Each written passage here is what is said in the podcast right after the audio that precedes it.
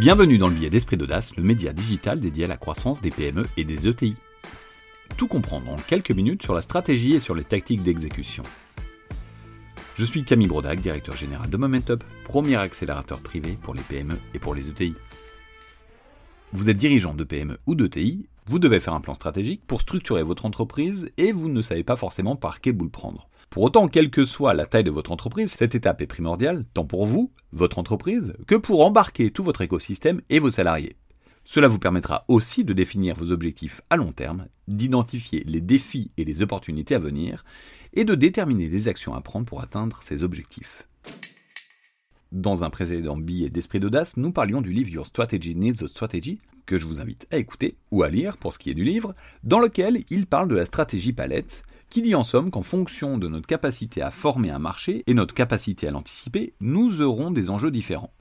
Soit l'idée d'être gros si on a un marché que l'on ne peut pas former mais que l'on peut anticiper, soit être le premier si on peut l'anticiper et le former, ce que font les startups par exemple, soit être une plateforme si on ne peut pas l'anticiper mais qu'on peut le former, ou alors être rapide si on peut ni former ni anticiper ce marché en tentant plein de choses pour que certaines puissent adopter une autre stratégie. Dans ce podcast, nous allons plutôt nous intéresser à la stratégie dite classique, c'est-à-dire sur un marché mature que l'on peut anticiper, mais que l'on ne peut pas forcément former, donc plutôt adapté aux PME et aux ETI. Cependant, l'intérêt de Your Strategy Need a Strategy fait qu'on pioche selon les circonstances et les BU, comme peut le faire Apple, avec une stratégie des premiers sur les devices, tablettes, téléphones, montres, etc., et une stratégie de plateforme sur iTunes, où les entreprises tierces vont aller chercher les marchés en utilisant la plateforme, ce qui minimise le risque pris par Apple. L'exercice que je vais faire est assez délicat car toute personne qui accompagne une entreprise en stratégie aura des méthodes, des process et des outils préférés. Aussi, chaque entreprise étant différente,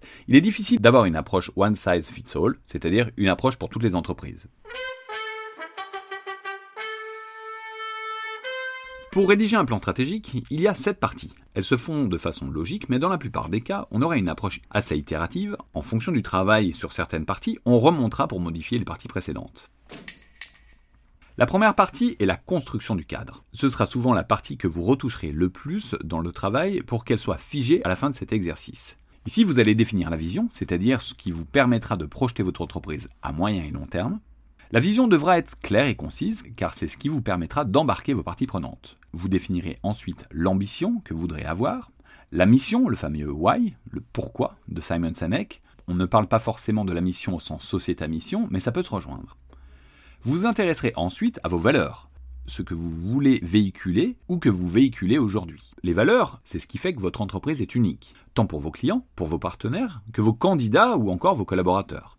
Certains communiquent dessus. Chez Momentup, on les a même mis sur notre site internet. Ce sont la relation humaine, en mettant l'humain au centre de toute action, l'agilité et la polyvalence pour permettre à nos clients de pouvoir compter sur nous sur tous les sujets liés à leur croissance, la confiance car on traite de sujets hautement stratégiques et confidentiels, donc la confiance est de guise, c'est une condition to play, et enfin la convivialité, on est sérieux sans se prendre au sérieux, et c'est ce qui nous rend unique. D'autres entreprises ne le mettent pas forcément sur leur site internet, soit parce qu'elles ne trouvent pas ça utile, ou alors d'autres, comme un de mes clients qui m'a dit un jour que si on a besoin de mettre nos valeurs sur notre site internet, c'est qu'on ne les incarne pas c'est un parti pris.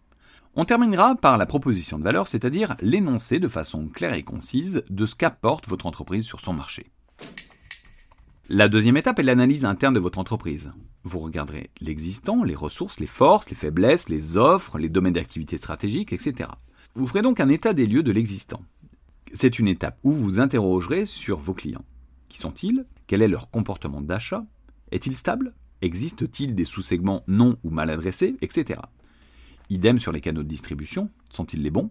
Vous vous intéresserez ensuite à vos équipes et à vos organes de direction et de gouvernance, car peut-être ce ne sont pas forcément les bons pour votre stratégie de demain.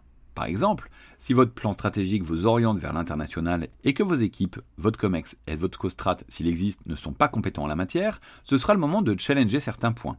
Vous regarderez également les avantages concurrentiels de votre entreprise, car c'est ceux qui vous ont amené là où vous êtes aujourd'hui, et vous devrez probablement capitaliser dessus et donc bien les connaître.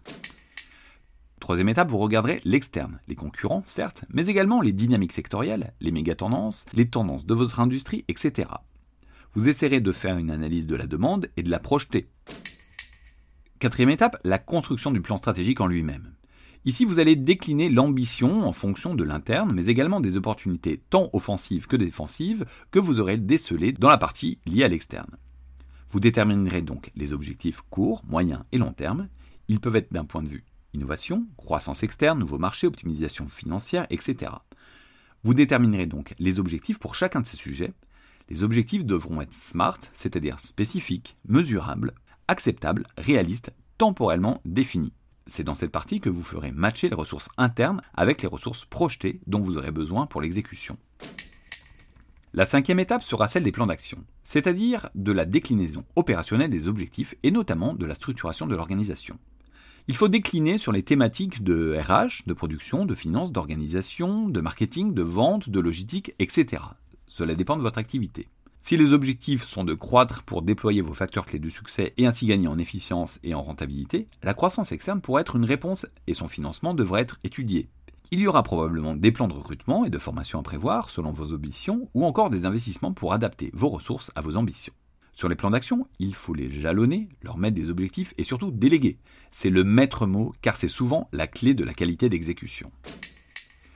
Sixième étape, la construction des outils de suivi de l'exécution. Là, on organisera le suivi du plan stratégique. On mettra en place des comités de pilotage, des tableaux de bord, un suivi des KPI et des milestones. Attention, il faudra bien intégrer que la planification est importante, mais ne doit pas vous enfermer et vous devrez souvent être flexible car il y aura des opportunités, des évolutions de marché non anticipées, etc. Vous pouvez également prévoir des étapes pour réviser et mettre à jour votre plan au fil du temps. La septième et dernière étape, est primordiale, c'est le suivi. C'est bien de planifier, mais ça ne sert à rien si ce n'est pas exécuté correctement, et comme d'habitude, la clé est dans l'exécution, car il ne faut pas que l'exécution du plan strat soit mise de côté au profit du quotidien. En conclusion, un plan stratégique est un élément très structurant pour une entreprise, mais vous donnera les clés et le cadre pour une croissance durable de votre entreprise. Il faudra autant que possible associer les parties prenantes, et en particulier vos équipes, afin d'avoir leur adhésion tout au long du processus. Beaucoup d'entreprises se font accompagner pour la rédaction et le suivi de leur plan stratégique. Ce billet a été réalisé avec Momentup, le réflexe croissance des PME et des ETI. Si vous avez actuellement des réflexions autour de la croissance de votre entreprise, parlons-en. N'hésitez pas à m'en contacter sur le site internet de Momentup ou alors sur LinkedIn afin qu'on puisse prendre quelques minutes pour en parler. Ce billet est disponible sur toutes les plateformes de podcast et relayé sur les réseaux sociaux, notamment LinkedIn. S'il vous a plu, n'hésitez pas à vous abonner, le noter sur les différentes plateformes de diffusion, en parler autour de vous et nous laisser des messages et suggestions. À la semaine prochaine!